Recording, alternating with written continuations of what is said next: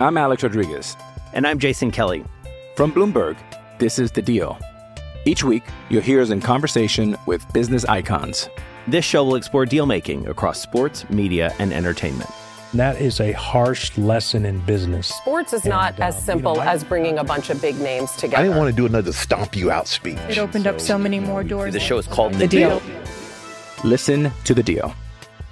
Listen to The Deal on Spotify.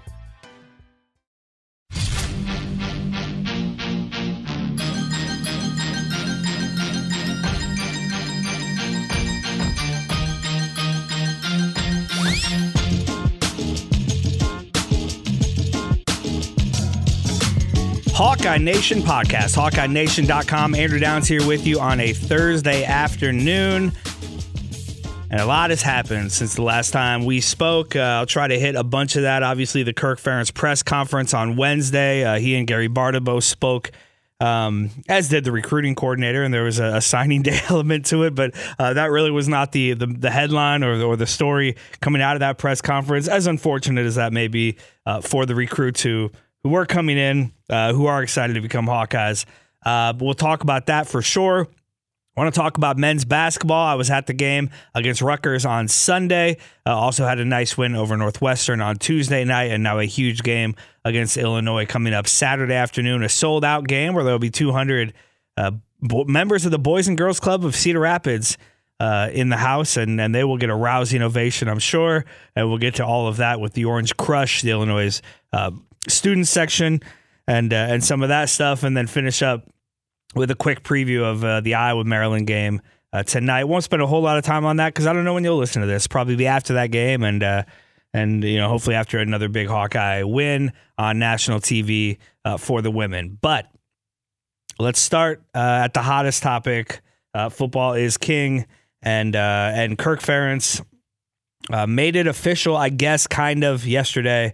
Um, I think what most of us feared, what some of us expected, um, and what can't be a real shock to anybody uh, that he does not anticipate coaching changes uh, heading into this year. This is how he worded it. Uh, as I stand here today, you know, I anticipate no changes in our staff moving forward. Uh, that's my plan, certainly. Uh, I think we do have a terrific staff, and I thought they did a great job last year in tough circumstances, and uh, you know, navigated us through, I think, some big challenges. I thought our guys really coached at a high level. And I'll, I'll uh, throw in here a, a question and answer from Scott Dochterman of the Athletic. He was the first one to to get the mic to ask a question. Uh, so of course he asked about this, and and this is how Kirk Ferentz uh, responded to that, just so we have a little more context. Kirk, you look at the statistics um, for offense, and you know 130th in the country. It's the lowest amount of yards for a Big Ten team since you've been here, uh, 250. Why keep the same scheme? Why keep the same people calling the plays and organizing the offense? Well, first of all, I didn't say the same scheme, but it, it's not going to look radically different. I don't predict anything wild or uh, absurd there. I think we've been pretty consistent in our approach really for 24 years. And, yeah, we own it. We own the stats. Uh, the thing I'm most fo- focused on would be the, the points because that is what counts. Obviously, everything you do offensively goes into that. Um, but I just, uh, I guess, I look back. You know, we've had years like this, and it's not much fun. Certainly, uh, to win eight games, that's no easy trick. When you you score 17, 17.8, I guess, uh, a game, that's not easy. But I'm optimistic. I uh, think I know the the causes, as I just covered, uh, for our challenges this year, and I think, you know, I think we've uh, taken steps already in terms of addressing it. Uh, it's going to help us to be a more veteran line. Start right there. It'll help us to be a little bit more veteran outside and having two tight ends that you know we think are pretty good football players will take some pressure off the guys outside. Uh, and you know, I think we got a pretty good quarterback right now to help us. So you know, I think we got the right coaches in place.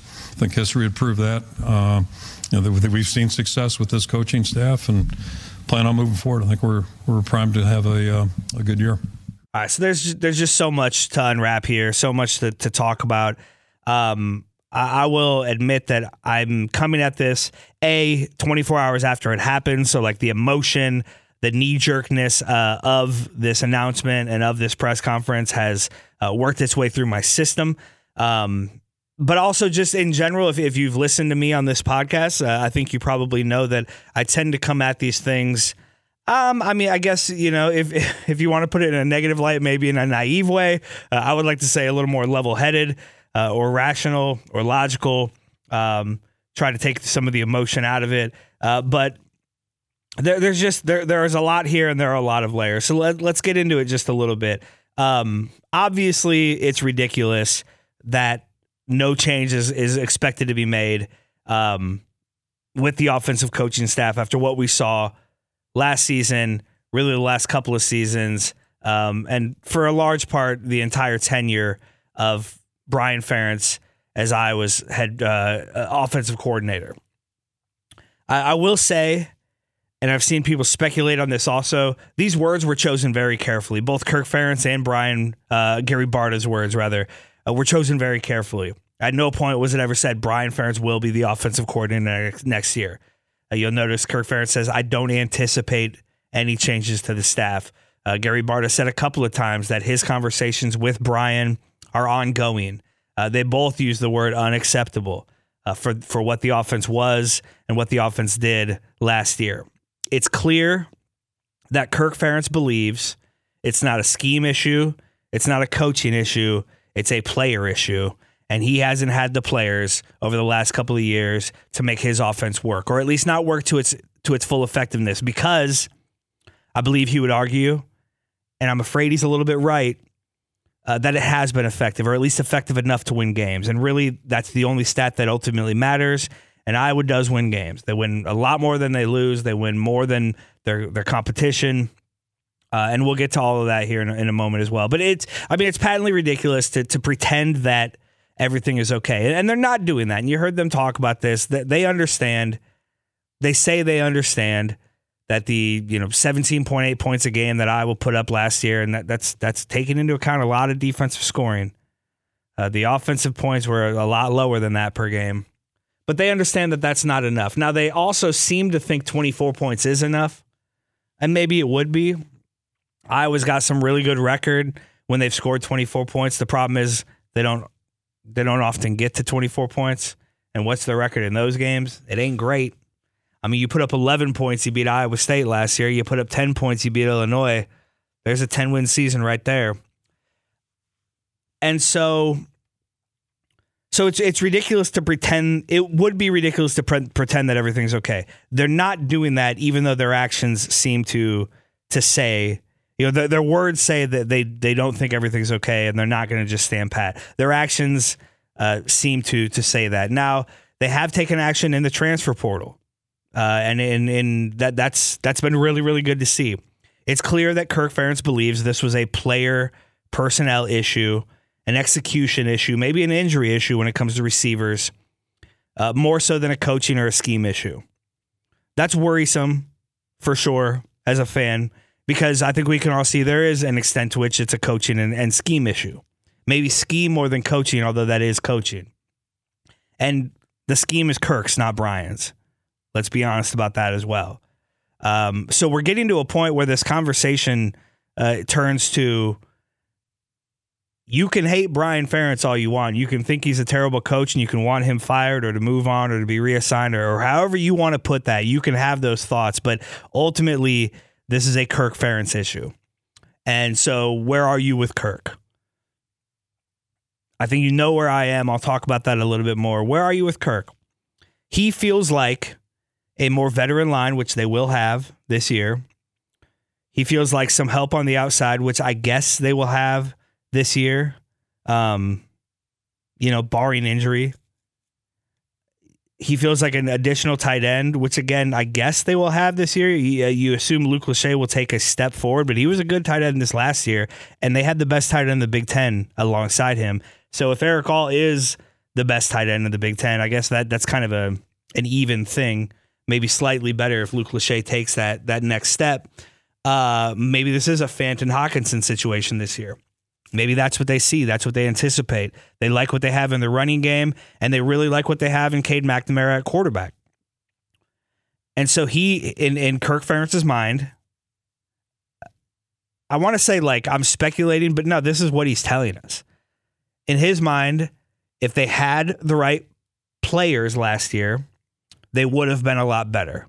and they feel like they have the right players this year. The problem is that benefit of the doubt of, of kind of trusting Kirk's word on this for whatever you had of it going into last season, if you if you had any left, it's it's pretty much all dissipated. They doubled down last year. I was willing to give them the benefit of the doubt, and it didn't work. It certainly didn't work uh, as well as it needed to. Um, and so, of course, I'm disappointed that change isn't going to happen. I thought it would. It doesn't appear that it's going to. Now, again, they were very careful in the way they worded this. They they left a door open for sure. The problem is that door now, though. Like, what does that look like? Let's say best case scenario, if if you're one of these people who wants Brian Ferentz to to not be the offensive coordinator next year, best case scenario is that he does get a job in the NFL here in the next couple of weeks and he moves on. He accepts that job, and then Iowa is forced to find a new offensive coordinator. The problem is any goodwill you would have gotten from making that announcement, from having that happen, is all gone now. Because now you've already pissed everybody off, and if, if this does happen, uh, it's going to seem like you didn't want it to happen. It's going to you've already like that that ship has already sailed. And so you've lost any goodwill of PR that you can have by having that happen. I also don't really believe that's going to happen. Certainly, there's a possibility, but in my mind, there's a 90, 95% chance that Brian Ferentz is the offensive coordinator uh, heading into this next season. But I did want to just mention that the way they worded things, uh, there, there was a legal aspect to that, which was, uh, and I don't mean that like in, in the literal sense, but just like a legalese, the way they talk. Uh, they left the door open for change to actually happen. Um, although I don't believe that's going to happen. So I was disappointed more than anything. Maybe I was I was disappointed in my own naivete of thinking that a change would happen. Uh, again, I don't think anybody can can honestly be shocked that Brian Ferentz is planning to return as offensive coordinator. So it's disappointing mostly because uh, it feels like even with slightly better personnel, you're going to see a similar result to what we've seen the last couple of years, which, you know, in context and relatively is pretty damn good. And that's the biggest problem here is that Kirk Ferentz is partially, certainly, partially, maybe mostly right about a lot of this. Not not about everything. And I'm not not, I'm not trying to like sugarcoat this and pretend like it's all good. But he is right about a few things. He's right that this offense probably will look a lot better this next season because they do have better players. Now, why didn't they have better players before? That's a coaching issue. That's a recruiting issue. It's a it's a development issue. That's all on Kirk Ferentz and his coaching staff. But assuming all of these guys come in, are healthy, and are able to play uh, at the level that we expect them to play at, this offense is going to look better next year. Not going to look drastically different. Kirk even said that. It's not going to be a drastically different scheme. But this is an offense that can put up points, that can hold on to the ball, and that can play the complementary football that Iowa wants to play with an elite defense and elite special teams and a decent offense.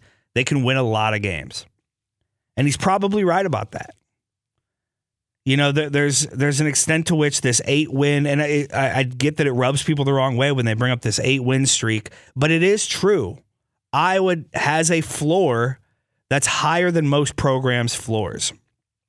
I heard people uh, make a comparison to what Iowa State did this past season, and and their offensive coordinator Tom Manning had put together a couple of the best offenses in the Big Twelve uh, for a couple of years straight, and then had one awful season where the offense was terrible, slightly better than Iowa's, uh, but the offense was not good, and they fired their offensive coordinator. And it's like, well, man, just one bad season and they fire him. But the one bad season Iowa State had was a four win season. Iowa hasn't had a four win season in over a decade. Iowa's floor is not as low as most of these other programs' floors, or at least it hasn't been recently. With the worst offense in the country, Iowa won eight games last year. Now, of course, what you are all screaming and what I'm screaming and what we all believe is that just think what they could do with a slightly better offense. What if they had a, the 60th best offense, not the 130th best offense? Would they have won more of those games? They absolutely would have won more of those games this past year. Like I just said, if they score 11 points a game, that's two more wins. Could they have competed with Ohio State? I don't know. Michigan, I don't know. They they should have beaten Nebraska, Iowa State, and Illinois though. And with a better offense, you beat all of those teams. But the floor is where it is, and that's a pretty damn high floor. And so that's a problem is that Kirk Ferentz can consistently go back to that and these results, and he's not wrong. He's not wrong. There's just so much more out there. And then there's an extent to which it's just not fun to watch. The the entertainment aspect of Iowa football has largely been sucked away. Now it's not always not fun. A lot of times it is fun. And it's so fun. Like I, I get giddy right now thinking about watching Cooper DeJean play football again, watching Xavier Nwankpa as a starter, watching this defensive line eat. Right? Like I love watching this defense. Watching Tory Taylor punt and Cooper DeJean get down there and, and, and knock it down at the one yard line. Like that's fun. It is entertaining, but it's not consistently entertaining. And offensively, it's a slog, man. It's terrible. It's the opposite of fun. It's it's awful to watch. And there are games that are just not fun to watch. And we built we build so much of our I mean, I hesitate to say lives because that feels like going too far, but it, it honestly is, right? We build so much of our fall weekends, of our mental well being, of our entertainment dollar and time uh, around Iowa football that it feels like you need a more entertaining product. Now, would I rather have a more entertaining team that wins six games or a less entertaining team that wins eight games? Give me the eight wins every freaking time, of course, obviously. But there's a way to have both. And this pretending like you can't have both, I think is ridiculous. Pretending like you have to sacrifice your offense to have an elite defense is ridiculous. I don't believe that. So it's a tough position um, because now you're you're left as a fan with, in my opinion, three options. Uh, one of them is is you just don't care about Hawkeye football anymore, and I don't know about you, but I I, I can't do that. Even if I try to do that, uh, I've tried to to take my emotion out of these games, to not let my mood be dictated by what happens within Iowa athletics, football and basketball primarily. Uh, and I, I, it's just it's an instinctual thing that I'm not sure I can turn off. I have I've been unsuccessful in trying to turn it off, and I'm 40 years old. So as sad as that is, it's the truth. So the option of not being a Hawkeye fan or not caring as much just isn't there for me. Maybe it is for you. It's not there for me. Option number two is just to be pissed about this and be pissed about it really for the next eight to 10 to 12 months. And that doesn't seem like a very good option either, especially when it's a, a choice that I'm making about a thing that I have no impact on. And the third option is to hope for the best, is to trust Kirk Ferentz again, to understand that it's not going to be great, but that it is going to be what it is, that you're going to win more games than you lose. Um, and and just kind of accept it for what it is and, and go with it. And so that's where I'm at right now is is the acceptance stage because I look at Iowa's schedule next season and I see nine wins. I mean, Utah State, at Iowa State, Western Michigan, those all feel like wins to me. At Penn State feels like a loss. Home against Michigan State and, and a new Purdue, those feel like wins to me. That's five. At Wisconsin feels like a loss, even though, you know, there's there's a regime change there that's going to affect things. Home against Minnesota, you like Iowa's chances there. At Northwestern, you like Iowa's chances there. Rutgers in Illinois. You like Iowa's chances there at home, especially. Illinois is certainly on the, on the up and up, but you get them at home. And then at Nebraska, let's say that's a loss. Let's say Rhule by then has Nebraska uh, playing decently, and your offense is terrible and you can't score, and so you lose to Nebraska. That's three losses. Yeah, you, you could absolutely pick a fourth or a fifth if, if you want to be pessimistic. You could also, if you want to be optimistic, say they get that win at Nebraska and they go 10 and 2 in the regular season. They don't play Michigan or Ohio State again next year. Like this this Kirk Ferentz is probably going to be right when he says he expects a better year this year. They have a better team and they have an easier schedule. So it's a tough place to be because we all want what's best for our team. And the, the, I mean the there's also this narrative that if Brian Ferentz was Brian Johnson, he would have been fired three years ago. And I, I just don't believe that. There's no way to be sure. I don't believe that. Now, I'm not saying the fact that Brian Ferentz is Kirk's son has nothing to do with this because it absolutely does. And I, I don't know that I would know this unless I was a father, but I am. And I would burn down this building before letting my son get hurt, right? As would all of you, rightfully so. That's how you should be. You're their dad, you're their mom, you're their parent. That's how it should be. That's why there's laws against nepotism. That's why Gary Barta is supposed to hold the reins when it comes to Brian Ferentz's job status.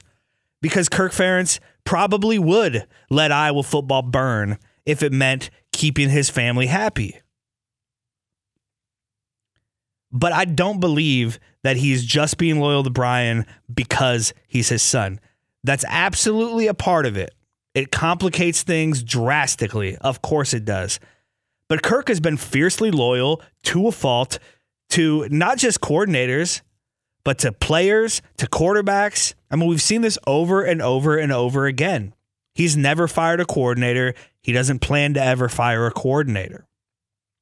Greg Davis retired. Ken O'Keefe got a different job.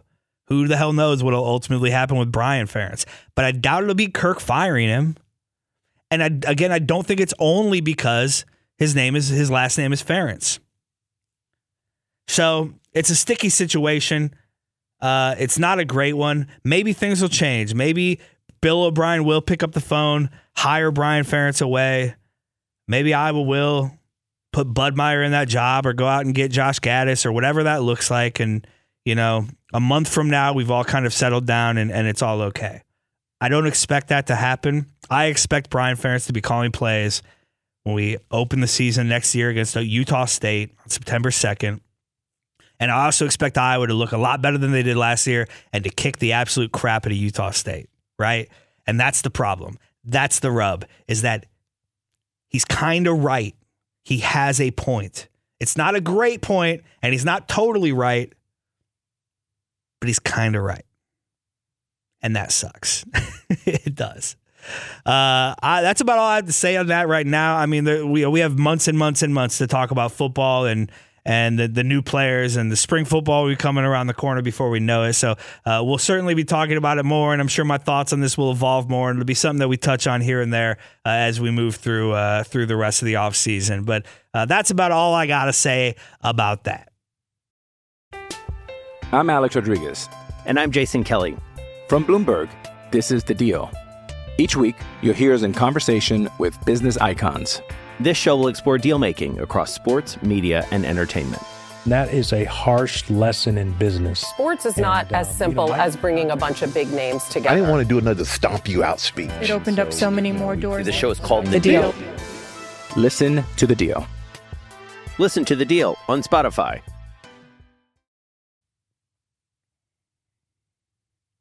Let's talk a little bit of men's basketball, a team that is uh, that is playing well again. Uh, the last time I talked about men's basketball, I was admittedly down in the dumps after that Michigan State loss. Just again, a, a loss that you felt like you gave away at the line, at the three point line, a game that you you could have won, maybe should have won, and didn't win, and it, it, it you started to worry about what was to come. Uh, and now we sit here two games later, a week later, and I feel completely different. Basketball games, basketball seasons, college basketball is such a roller coaster ride, and I'm on the ride too. And I, I just, again, my emotions cannot be pulled out of this. I just, I've, I've been unable to do it. So if I do an instant reaction after a loss, it's going to sound like the, the sky is falling. And if I do an instant reaction after a win, it's going to sound like we're a Final Four team. And that's just how it is because it's a roller coaster. And where we are right now is we're riding high. Winners of six of the last eight after an 0 3 start in the Big Ten, six of eight now wins. Uh, a couple of wins at home. It doesn't feel like that Northwestern game threw you the the postponement threw you completely off. Um, and so you feel pretty good about this team right now. Uh, I'll talk about the last couple of games quickly before moving to, to this Illinois game and everything that, that now surrounds it. Uh, because hell yeah, this is going to be awesome. I wish I could be in Carver this Saturday. Woo! I'm jealous of you that'll be there. You got to cheer extra loud for me. Anyway, I was at the Rutgers game on Sunday. Uh, my dad, my brother, and I took my son and my nephew. The five of us went, and it was just great. It was fantastic. Uh, the atmosphere was good. It wasn't sold out or anything like that, but it was a, a good crowd, a good atmosphere. So much fun to give the ovation to Patrick McCaffery when he walked on the court the first time. Even more fun to do so every time he hit a three, which he hit three of and an Iowa team that put up 93 on the best defense in the in the Big Ten, uh, having put 76 up on them at their place uh, a month ago. The the two highest point totals Rutgers has surrendered this year have both been to the Hawkeyes. Iowa has their number. The getting the season sweep over a good team like Rutgers uh, is huge. That's that's a tournament team that Iowa just swept. That feels really really good. It was fun to be there. I hadn't been there all, all year. Uh, I, I just I love Carver, man. I know it it it's not perfect, and it doesn't compare to some other arenas. And uh, on you know weeknights at eight o'clock, there's nobody there, and, and old people knit down in the on the courtside seats, and and all of that. But man, you walk in and, and it, it's still you still get that feeling, right? You still get those goosebumps. You still see the and especially now with the jerseys hanging in the rafters and being able to tell those stories and you know my son and my nephew uh, getting their Carver experiences. Uh, this wasn't the first time my son had been there. We went to the Penn State game last year, but you know they're they're just into it. They love it, and and watching a game, being at a game, is so different than watching a game on TV. There's just so much more to it. You get such a better view of, of what's actually happening. Uh, I mean, one of the things I, I, was surprised at how big Payton Sandfort and Josh Dix are. Like you can read those numbers on the on the sheet, but you see them out there like next to Rebraca uh, bodying up Rutgers players. Like, okay, okay, I get a, get a little better sense of uh, of what this team is. You get to see the you know the the in game entertainment stuff, the the putts and the burrito lift, and you get to see the the cheerleaders throw their pom poms into the you know loud horns of the of the male cheerleaders behind them when a, a free throw is shot and made, and there's just it's and especially when you go with a kid who is just bought into it. And you know, at one point late in that game, my dad and my brother are kind of like, yeah, should we should we get out of here? You know, head out, get to the car, get on the road, beat some of this traffic. And it's like, no, they, they want to stay here and watch the end of the, you know, the boys want to stay here and see the end of this game. The Hawkeyes haven't won to them yet, even though they're up by 10 with, you know, 30 seconds left. They want to see the, the handshake line and they want to hear the in heaven there is no beer. And even though they don't know that that's the name of that song. Uh, so, you know, it's just, it's just, if you haven't been to a Hawkeye sporting event in a while, go do it. It's good for your Hawkeye soul. It really, really is. And that was good uh, for mine to be there on Sunday in a in a good win against a good Rutgers team. And then you turn around Tuesday night, you get that makeup game against Northwestern, and a Northwestern team that I did not give the credit to that I that I probably should have. Uh, that's a good team. Audige is a good player. That's a good defense. They played at their tempo for much of that game. They dictated that. Um, they had a nine point lead late in the first half. If it wasn't for Kris Murray kind of picking up his stuff and, and getting eight points there quickly, and then a Payton Sandfort three, which I, I heard in the post game, he said he couldn't even really see the rim when he shot that. It was just feel, uh, and he's he's feeling it. Uh, if anybody is right now, uh, to see um, him have that that four point play turned out to be a six point play was so great.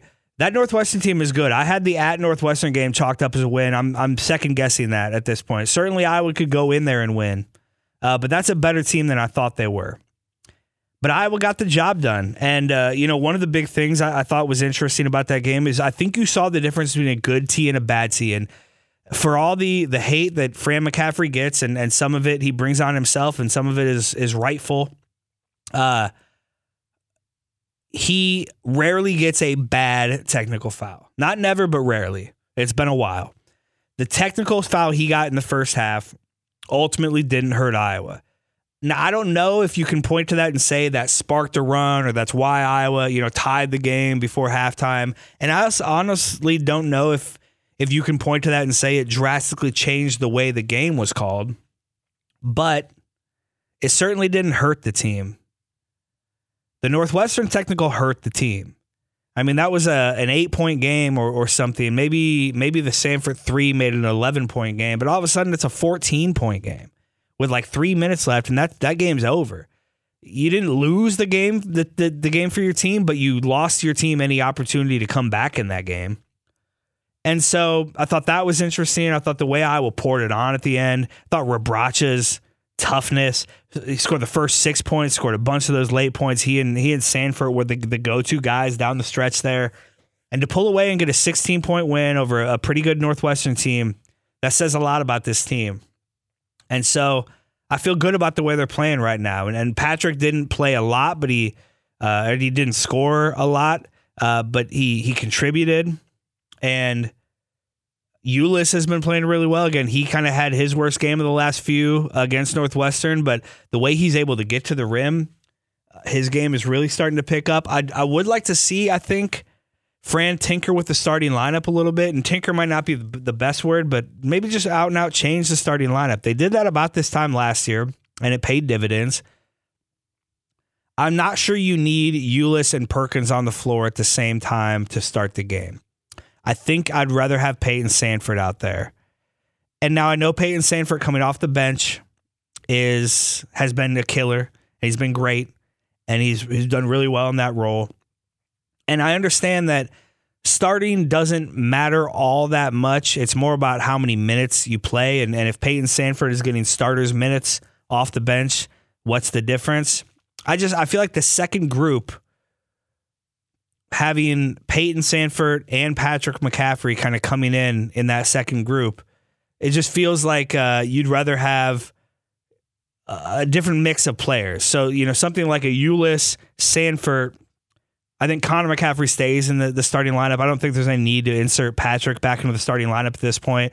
Let Connor start. He's such a calming presence out there. His basketball IQ, his passing ability, his defense, all of it, and his ability to shoot threes at this point uh, is becoming really cool. I think Connor stays starting. Obviously, Kris and Rebraca are your starters. But I think if you if you flip flop that two guard, you put Sa- Payton Sandfort out there to start, and then you let Tony Perkins come in with that energy uh, in that second group, and maybe he and Patrick McCaffery come in. Uh, I, I, think that you know he and Patrick come in for uh, for Sandfort and Connor. You know, at some point there, and maybe Bowen gets a few more minutes, or Dix gets a few more minutes at point guard instead of Ulis. Uh, but I, I, just like you see to see you play around with that a little bit more. Um, and again, play around is probably not the right way to, to say it. And you know, things are working. I'm, I'm nitpicking a little bit here uh, as, as, we move forward. But I like the way this team is playing. Uh, got some big games here coming up, but you can certainly see the path to Iowa. Uh, not just getting back into the NCAA tournament, but potentially, you know, scoring a, a top four seed uh, in the Big Ten tournament a top four finish in the Big Ten conference because you look at this conference right now, and other than Purdue, this is this is a they're just stacked up. This is a a conference in which I don't think there's a clear second best team, or third or fourth or fifth or sixth or seventh or eighth. Right? Uh, Purdue is the best team, and to catch Purdue at this point, I think is un- unrealistic for any of these teams.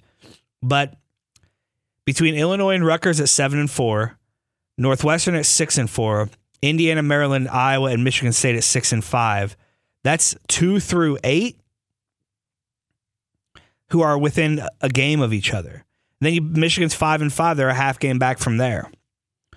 So anything could happen. I saw an interesting stat where, you know, when Iowa beat Rutgers on Sunday, Rutgers was the second place team in the Big Ten. When Iowa beat Northwestern on Tuesday, Northwestern was the second place team in the Big Ten. When Iowa plays Illinois on Saturday, Illinois will be the second place team in the Big Ten. And if Iowa beats Illinois, Iowa will move up uh, likely into a second place tie in the Big Ten.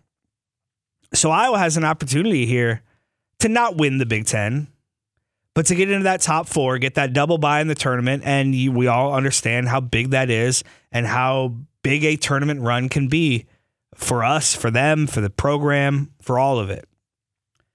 So there, there's just such a logjam here, second through nine in the Big Ten standings, that anything is possible. So if you if you're playing well, if you hit your stride now, if if you get these guys to be a little more consistent, you can really make some hay here. So now we turn to Saturday's game against Illinois. Start by talking a little bit about this Orange Crush situation that cropped up Wednesday night with a statement from the Orange Crush, which is, I don't know if it's the entire Illinois student section or some some section of the Illinois student section. This traveling band of Illinois student fans who like to go and infiltrate the the opposing arena. And they do so under the guise of of a different group. Uh, why do they do that? I don't know. Have they been denied tickets because they try to buy them as the Orange Crush, and so then they they use a, a different you know name or organization to to try to slip in? I don't know. Uh, I'm sure we'll know more about all of that. And I'm sure it's really cool for Illinois and for those fans to show up to an opposing arena, unexpected, have 200 tickets in the same section, wait just before tip of the game, and reveal yourselves as the Illinois Orange Crush. And you've here, you've infiltrated this arena, you've taken it over, you're going to be louder than the other student section, and you're going to impact this game on the road. I'm sure that's cool. I wish that Iowa could do something like that. Absolutely. I wish we could take over our own arena at times. You can't do it posing as the Boys and Girls Club. You can't. It's a bad look. Even if you give money to the Boys and Girls Club, even if you're a charitable organization, pick a different name, pick a different th- thing. You can't do it under that guise. And if you do and you get caught, you got to own it, man. That was my my my first reaction to this and I'll be honest, I was uh I had a really cool opportunity this week. Seton O'Connor from the Dan Patrick Show. If you listen to Sports Talk Radio, you probably know who that is. If you don't, he's just a name. But he came into Des Moines this week on his way from uh, Connecticut, where Dan Patrick does his show, to the Super Bowl. And we invited him here to come hang out, go to a Drake U and I game, go to some bars. And I got to hang out with him the whole time. I got to kind of be a chaperone. Uh, got to see the Sprinter van they're driving across town and got to take him to some cool spots here in Des Moines. Got to take him to the Drake UNI game, which was a, an incredible game, a double overtime thriller. Um, got to just spend a, lot of cool time with a, a, guy that that I like, that I've always liked on the radio, and now I like as a person. And so that was a really cool moment for me. It was a cool opportunity. It was a lot of ways full circle in my radio career. Um, but it, it also meant I wasn't paying attention to this kind of as it happened on Wednesday night. So when I saw this first, I had already Iowa had already put out its statement, but the Orange Crush put out this statement initially, and I'll be honest, this is like a 600 word statement. I haven't read the whole thing. My eyes glazed over like halfway through the first paragraph. But they call Iowa cowards. They say they rescinded their tickets and now they're out all this money because they had chartered these buses that it's too late to get the refund back or you know get the deposit back or whatever it is and and that Iowa is afraid of Illinois student section so they screwed them over and they waited to the last minute to do it. And you know what I say to that? If Iowa did that good, good. Screw you. Good. This is a game. You're playing a game. You're playing a game by trying to get into our, our arena under false pretenses. And if you had gotten done, I mean, good good on you. If if if that had worked, so be it. But it didn't work. You got caught. You lost this round. You lost the game. Take your L and go home and try again next time. Don't call Iowa's morality into question. Don't say you're a charitable organization, so you deserve these tickets. Don't say Iowa is afraid because they can't sell out their own arena. This is this is a sold out game. Take the L and go home. Connor McCaffery put it really well today on on Twitter. Uh, this is exactly how I feel about it. And I'm quoting Connor exactly here. Okay, fine. I'll say something.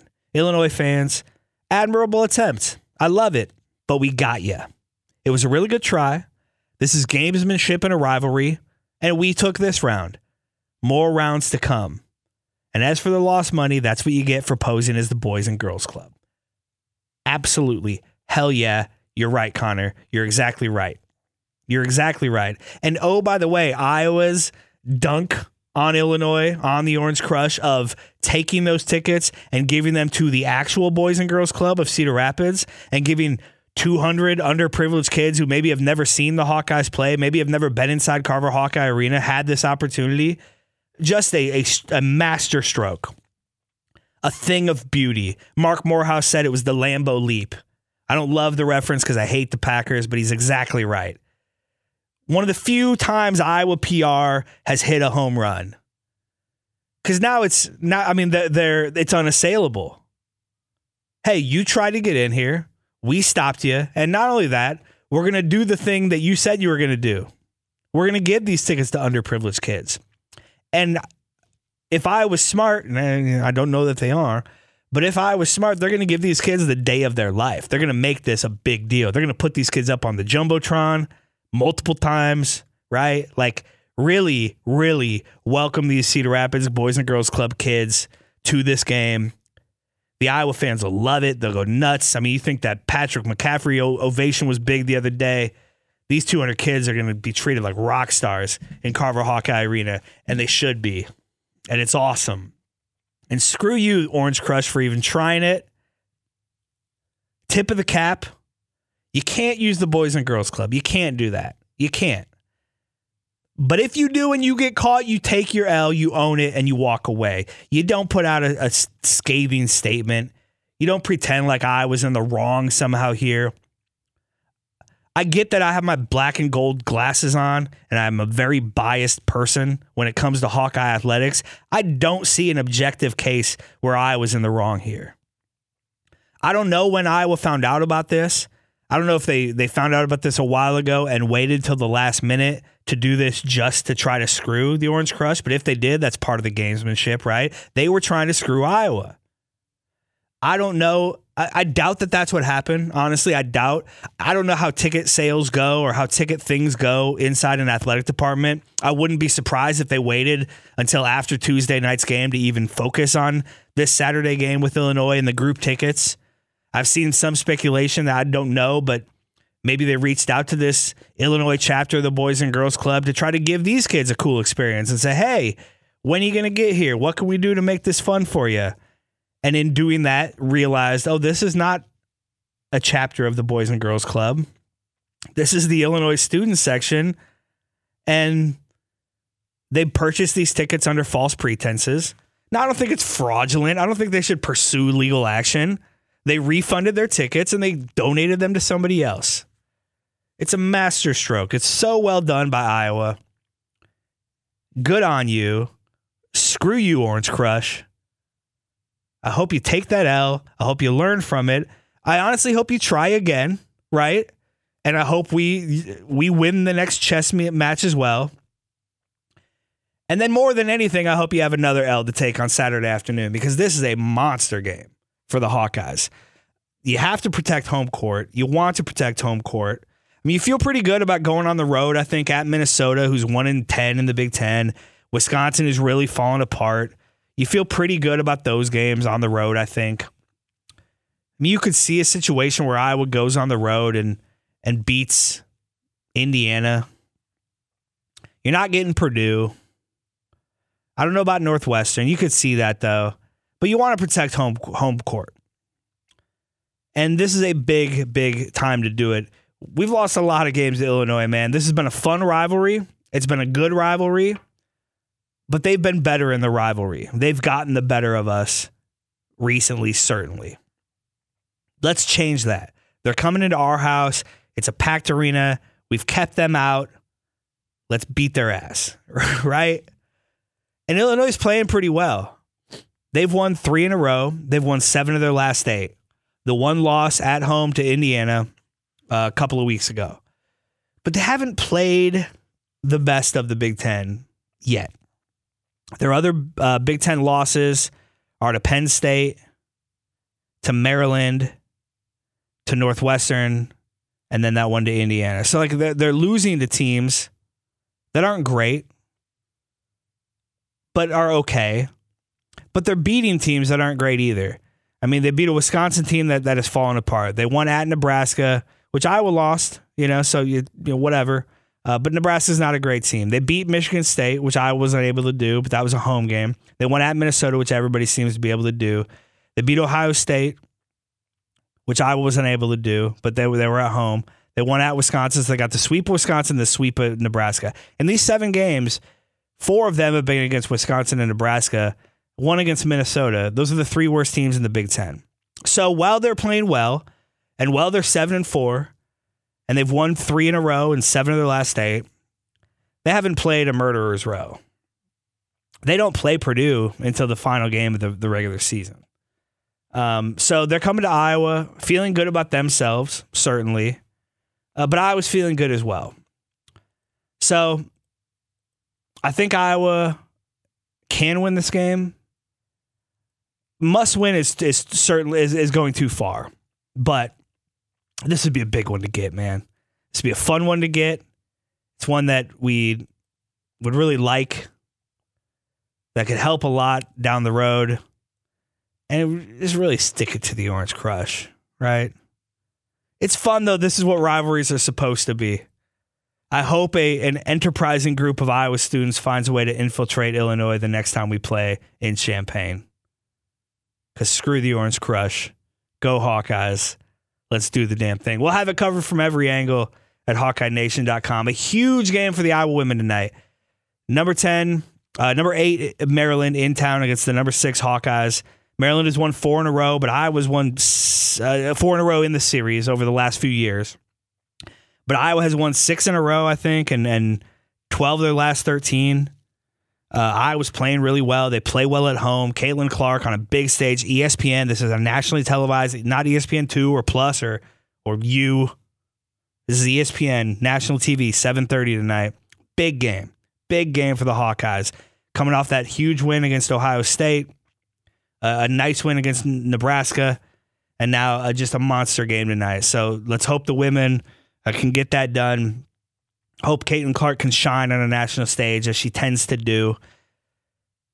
We'll have it all covered. HawkeyeNation.com from every angle, as we always do. Check it out. Check out what we're doing. We appreciate you following along. I appreciate you listening. And go, Hawks.